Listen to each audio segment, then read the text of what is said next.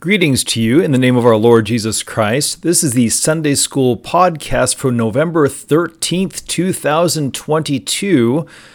That's the 23rd Sunday after Pentecost. And today we're looking at Genesis chapter 22, verses 1 through 19. This is the story of Abraham and the near sacrifice of his beloved son of laughter, Isaac. This is also very close to the end of Abraham's life. In fact, after this, he, he disappears from the scene. He, he dies shortly after Genesis chapter 22. Um, and that's only to say that, that everything that happens in, in Abraham's life, and a lot happens in Abraham's life, but everything leads up to this moment in Genesis chapter 22. And all of this is worked by God to comfort us with the gospel. Now, Abraham's story occupies quite a bit of the book of Genesis. He begins as kind of an unknown guy, and God calls him to go to a strange land he's never been to before, and God declares that he will be the father of a great nation there. So, having never seen Canaan, Abraham makes his way to Canaan, and there God declares that the land belongs to him. The thing is that God doesn't tell anybody else. So while while um, while Abraham is the the owner, the Lord of Canaan, none of the Canaanites know that, and they treat him as an outsider. Now, that by itself is kind of a type of Christ who is, in fact, the King of Kings and Lord of Lords. He becomes flesh, born of Mary, to, to uh, be our Savior.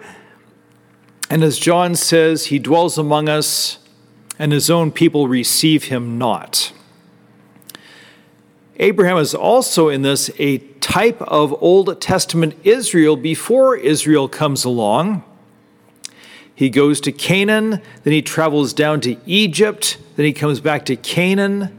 And that foreshadows how a few generations later the people of Israel will go from, from the land of Canaan down to Egypt, where they'll spend 400 years as slaves before making their way back up to um, the promised land under Moses.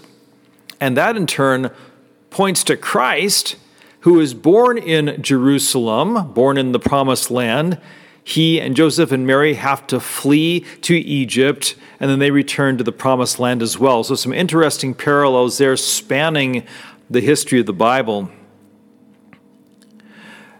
Abraham, as a godly man, is surrounded by ungodly people, and nearby are the residents of Sodom and Gomorrah.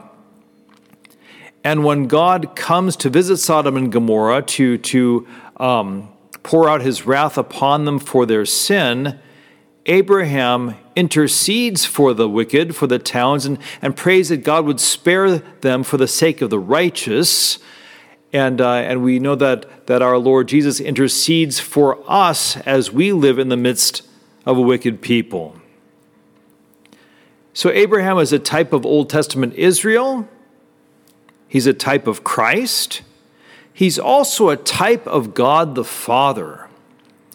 Because God the Father so loved the world that he sent his only begotten Son to be sacrificed for our sin.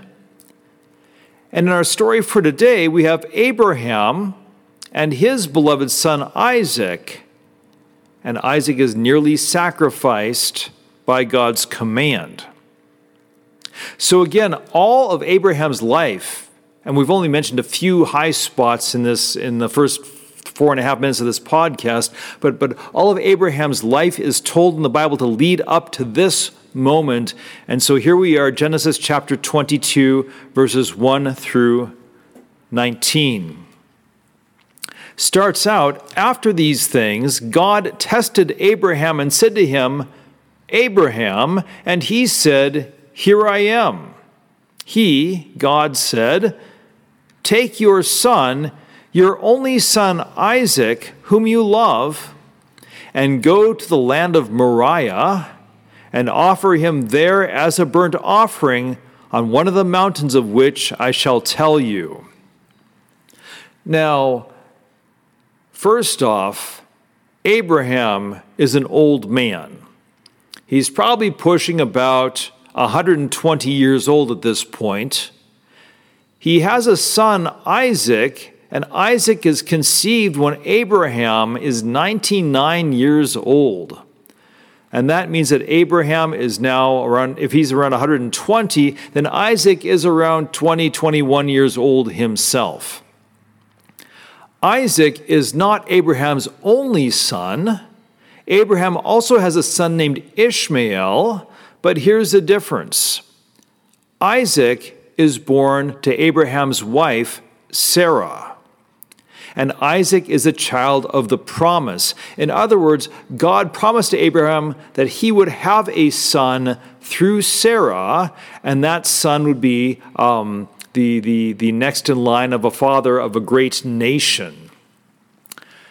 Ishmael is not born to Sarah, but born to Sarah's handmaiden, Hagar. When Sarah is barren and can't bear children, she, she gives her handmaiden to Abraham and says, We've got to help God out with his promise, and so sleep with my handmaiden instead. So Abraham sleeps with Hagar. Ishmael's conceived and born, and so Abraham has a son through Hagar, but that's not the son that God has promised. So Ishmael will grow up to be a great and powerful guy but he's not the one that God promised. That's Isaac. So here, when God says, Take your only son, Isaac, he's talking about the only son of the promise that God made. He says, Take your, your only son, Isaac, whom you love. Again, Isaac is, is a child of laughter. His name means laughter. And, uh, and he's been around for we're thinking 20 years or so. So Abraham has raised this son. He spent time with Isaac, and he's, he's got that deep love that a parent has for his child. And what does God say to do? Take your only son, Isaac, whom you love, go to the land of Moriah and offer him there as a burnt offering on one of the mountains which I shall tell you.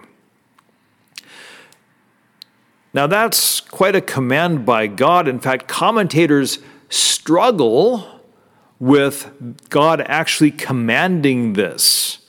And so some will say that, that God could not have said this because God forbids human sacrifice elsewhere, or God actually only meant a, a quote, spiritual sacrifice and didn't mean an actual bodily sacrifice of Isaac. But yet, here in the text, God says, that he's to offer Isaac as a burnt offering. Seems pretty clear. Now, a burnt offering is, is an expression of, of, of giving something up totally to God.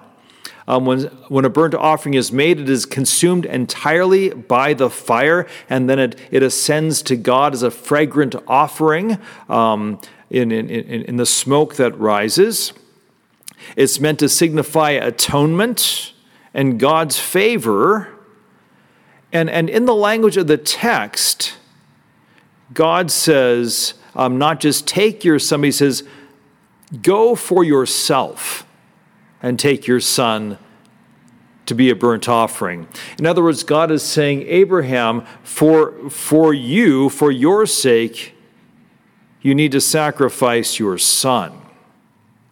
Now, why does God do this? We find out already in verse 1 God does this to test Abraham. We've said this before when God tests his people, He's not trying to make them stumble. He's not trying to make them sin. Every time God tests his people, he's giving them an opportunity to trust in him He's giving them an opportunity to, to, uh, to confess his saving promises. So here is Abraham. He has one beloved son, and God has told Abraham that through Isaac um, there will be a great nation born, and through Isaac all nations will be blessed in the coming Messiah.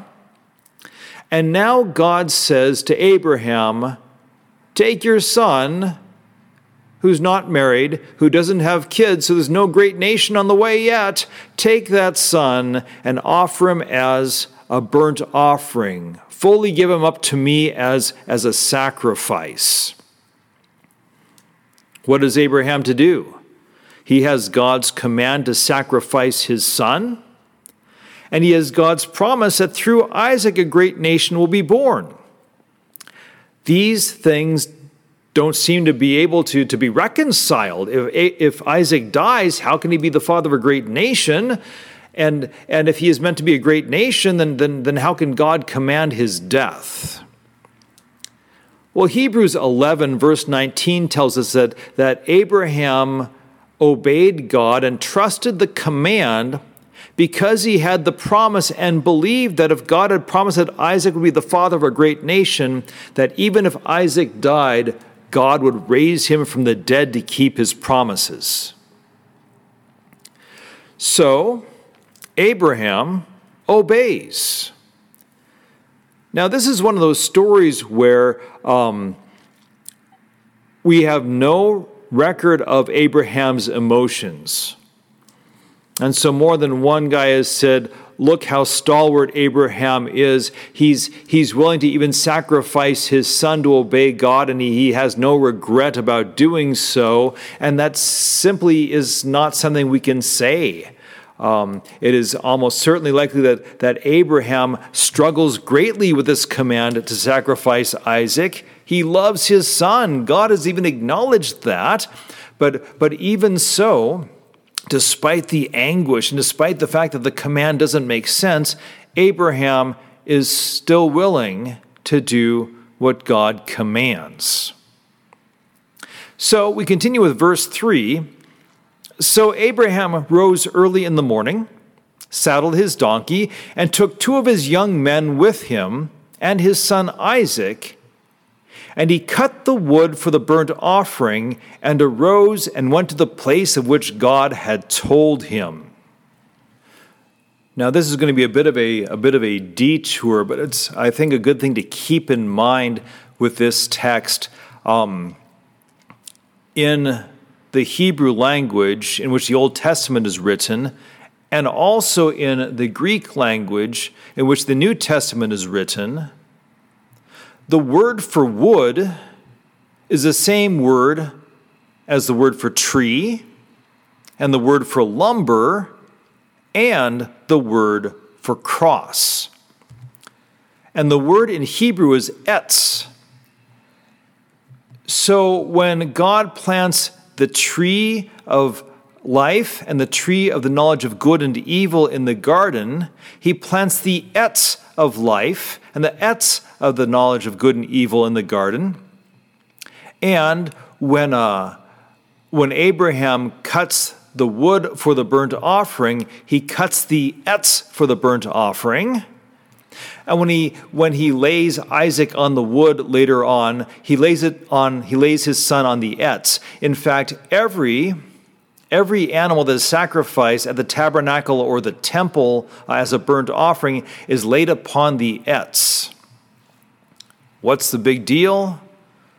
Well, it's the same word as tree, it's the same word as lumber, it's the same word as cross. Now, in English, we have different words for each of those concepts. We have a word for tree, a word for wood, a word for lumber, a word for cross.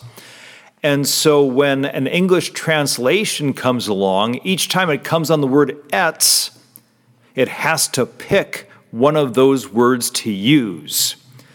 But when you pick one of those words, you lose the, uh, the hints of the other three.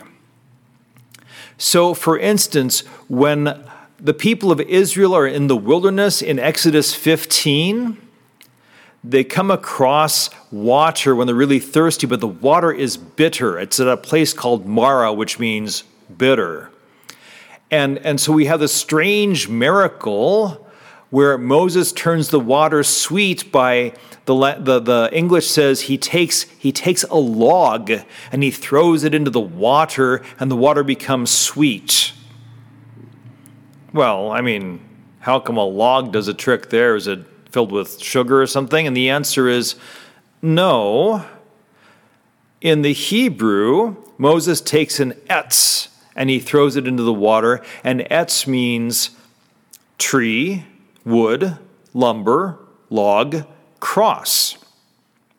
And so, someone hearing this in Hebrew or in a Greek translation of the story would hear that Moses threw an etz in there to sweeten the water.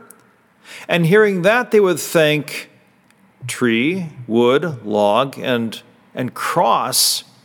And so, as, as Moses added the etz to the water to make it sweet, so Jesus adds his cross to water for holy baptism, and there we are crucified and raised again with Jesus.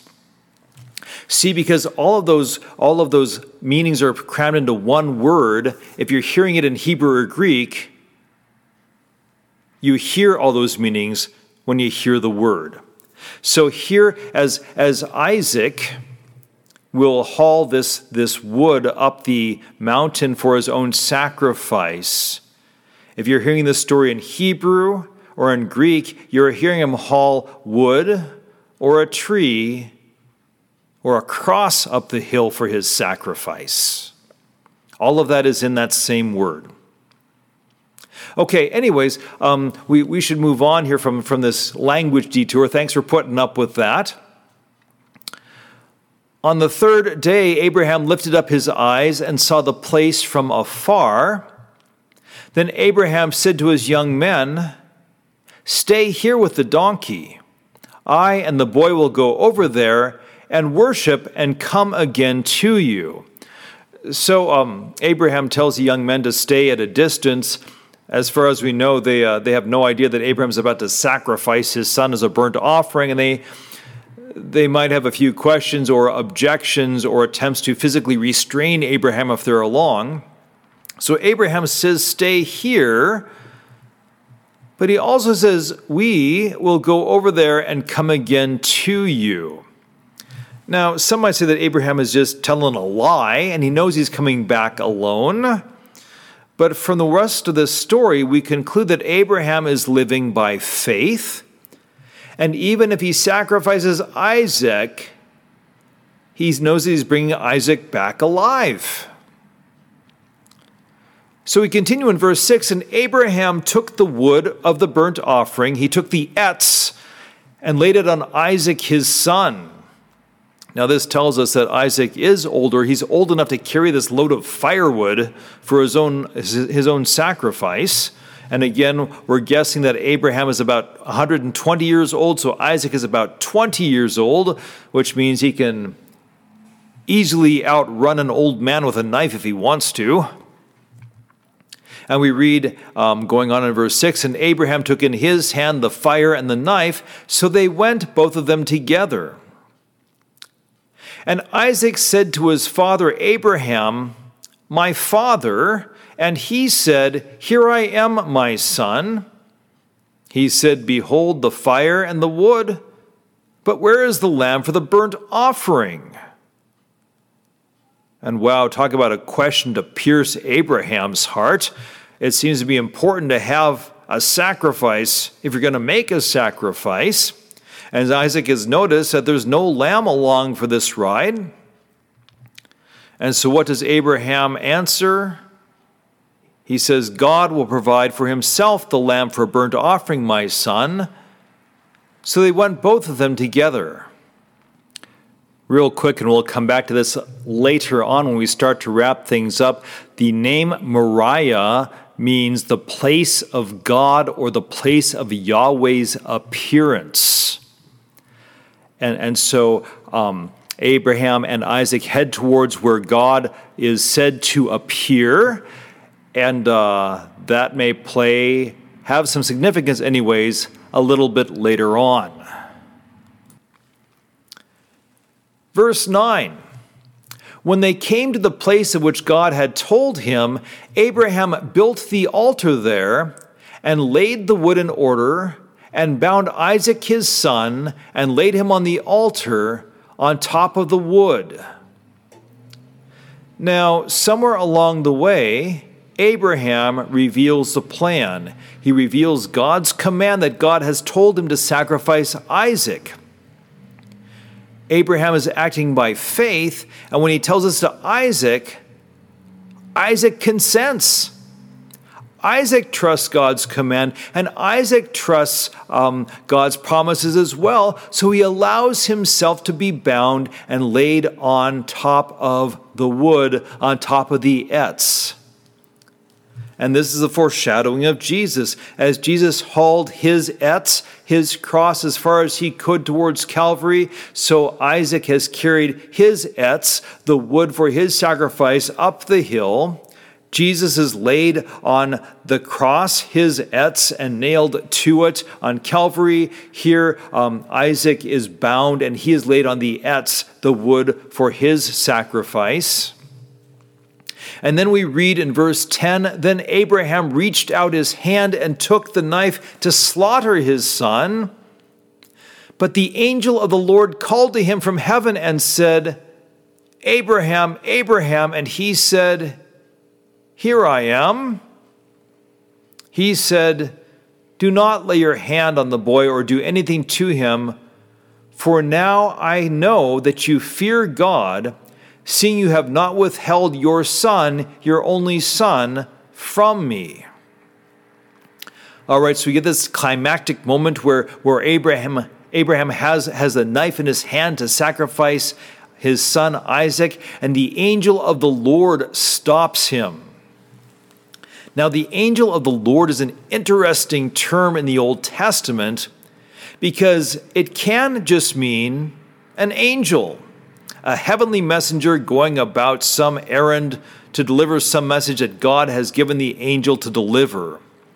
But sometimes the angel of the Lord in the Old Testament is Jesus before his incarnation.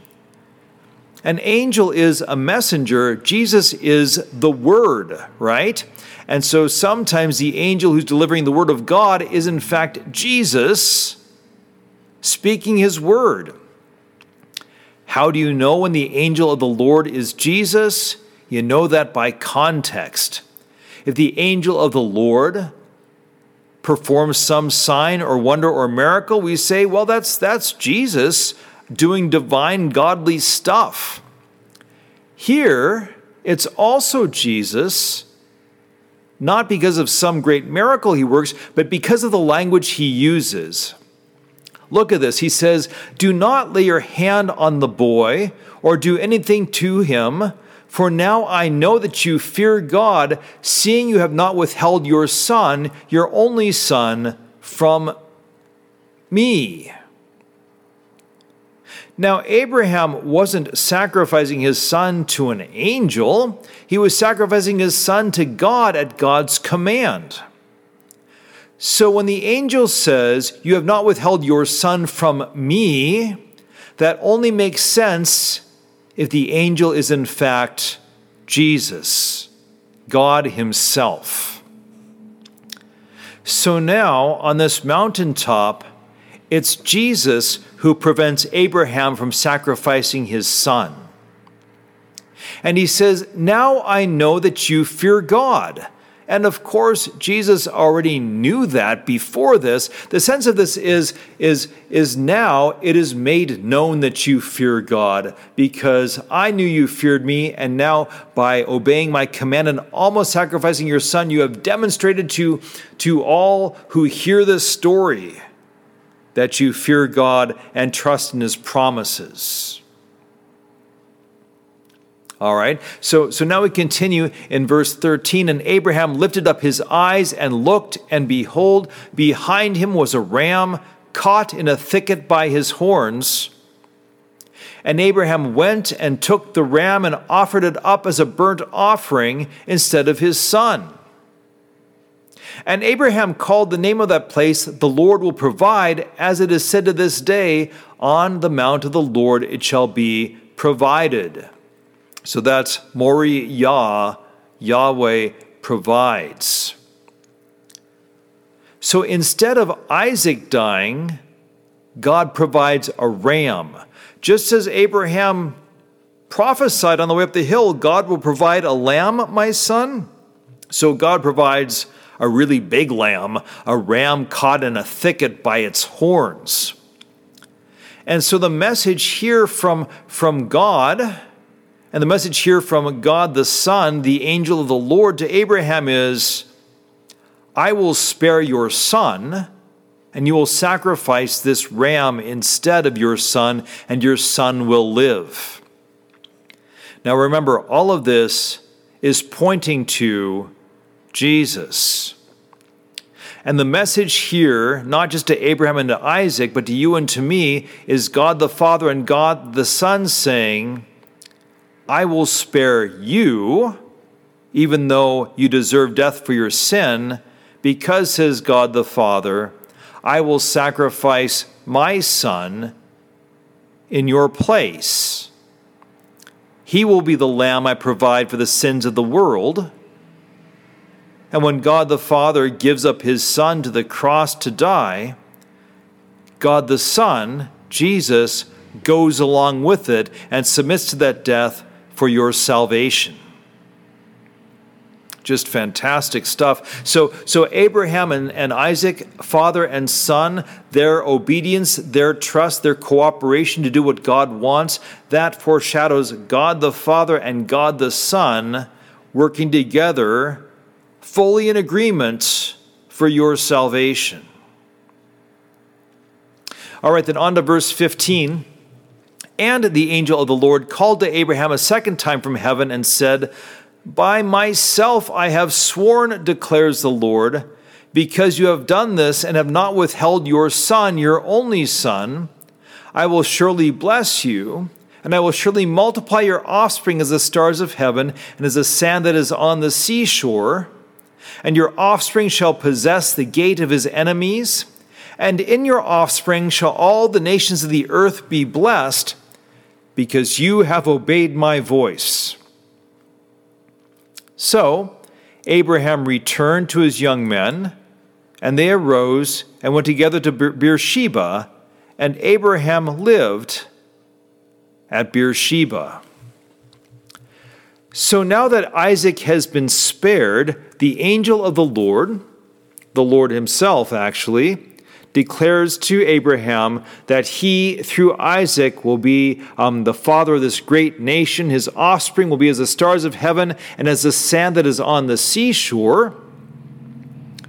And through um, your offspring, says the angel, shall all the nations of the earth be blessed. Now, St. Paul points us out in the New Testament that the word for offspring here is, in fact, the word seed. Um, the Latin, of course, for that is, is, is sperm. And, and seed is a, uh, is a singular and a plural word both.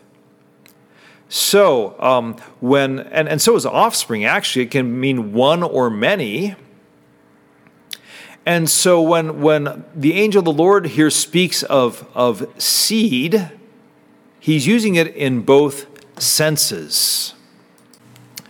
So, on the one hand, um, when, when the angel here says that, um, that your offspring will be as the stars of heaven and the sand that is on the seashore, that's, that's offspring in the sense of the plural. You're going to have a lot of offspring, you're going to have a lot of seed. It's going to grow. But also, when it says your offspring shall possess the gate of his, of his enemies, now we've gotten to singular. And your offs and in your offspring shall all the nations of the earth be blessed. That's that's a singular meaning too. In other words, those last two are about Jesus. Jesus will possess the gate of his enemies. In Jesus, all the nations of the earth shall be blessed.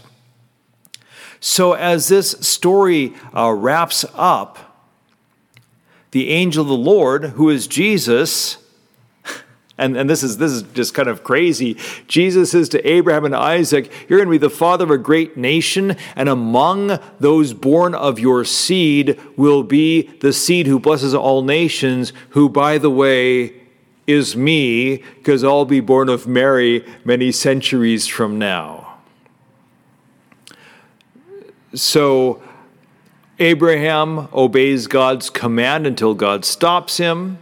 Abraham trusts in the promises of God that, that Isaac will, uh, will, will, be the, will continue the family line, and God answers that prayer, or God answers that faith, and he promises, promises the Messiah to boot. Now, um, Abraham passes the test, right? So, so uh, he told Abraham, he tested Abraham and told him to do something very difficult. And Abraham used that to obey God and, and confess uh, his faith in God's promises.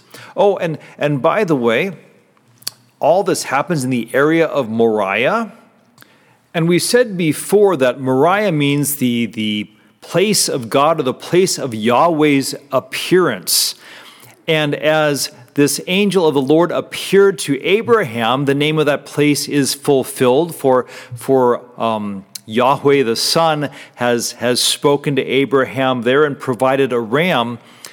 But we also find out later on in Second Chronicles 3, verse 1, that when Solomon builds the temple, he built it on the mountain of Moriah.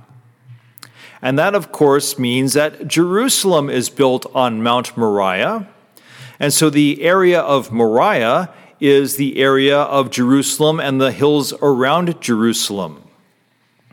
Which means, as this story points to Jesus' crucifixion, it's happening right around where Jesus was, in fact, crucified centuries later on. So, so Moriah, the place of Yahweh's appearing, Yahweh appears to Abraham there to, to stop the knife. It's a place where Yahweh is with his people at the temple, and it's a place where Yahweh appears in human flesh, crucified for the sins of the world. Certainly lives up to its name. So, so what can we take from this? Well, of course, this, this entire story points to, to Christ and his sacrifice for us. So, as Abraham obeys and, and, and moves his son towards um, his own sacrifice on this hill at Moriah, so God the Father wills that his son be the sacrifice for our sins. As the story unfolds, father and son, Abraham and Isaac, are in complete agreement to follow God's word, even if it means Isaac's death. And of course, at Calvary, Father and Son are in complete agreement that the Son die for our sins. Isaac is to be offered as a burnt offering. And when we read of Jesus in Ephesians 5, verse 2, St. Paul declares that on the cross, Jesus gave himself up to God as a fragrant offering and sacrifice for our sins. In Genesis 22, Abraham and Isaac are both counting on Isaac coming back from the dead. At Calvary, both father and son know that the resurrection is coming. In Genesis 22 because Isaac lives, because the one who is sacrificed, more or less, lives, there follows a great nation. Because Jesus is sacrificed, there is a church, the people of God, you and me, uh, this great nation of God's people who have eternal life. The contrast is this when Isaac was nearly sacrificed, God provided a lamb. When Jesus is on the cross, he is the lamb. He is the Lamb of God who takes away the sins of the world. And in fact, I, I think that um, I think of, of God pointing out to Abraham that he should take his son, whom he loves, and sacrifice him that reminds me of, of God's command regarding the Passover lamb back in Exodus that people would take a, the lamb and they would keep it in the house for a few days, which means that they kind of grow attached to the little thing like you would to a kitten or a puppy, and then they would have to sacrifice this lamb they'd gotten attached to. And so we should never forget that God the Father's sacrifice of his Son was not without anguish on his part, but he loves you so much that he was willing to sacrifice his own son so that you might be redeemed. Such a great story, so full of God's promises and faithfulness and, and, and life for you. Um, so, so God grants you every good gift as you meditate upon this text further. God grants you every good gift if you're teaching this to others. A blessed week to you until we speak again.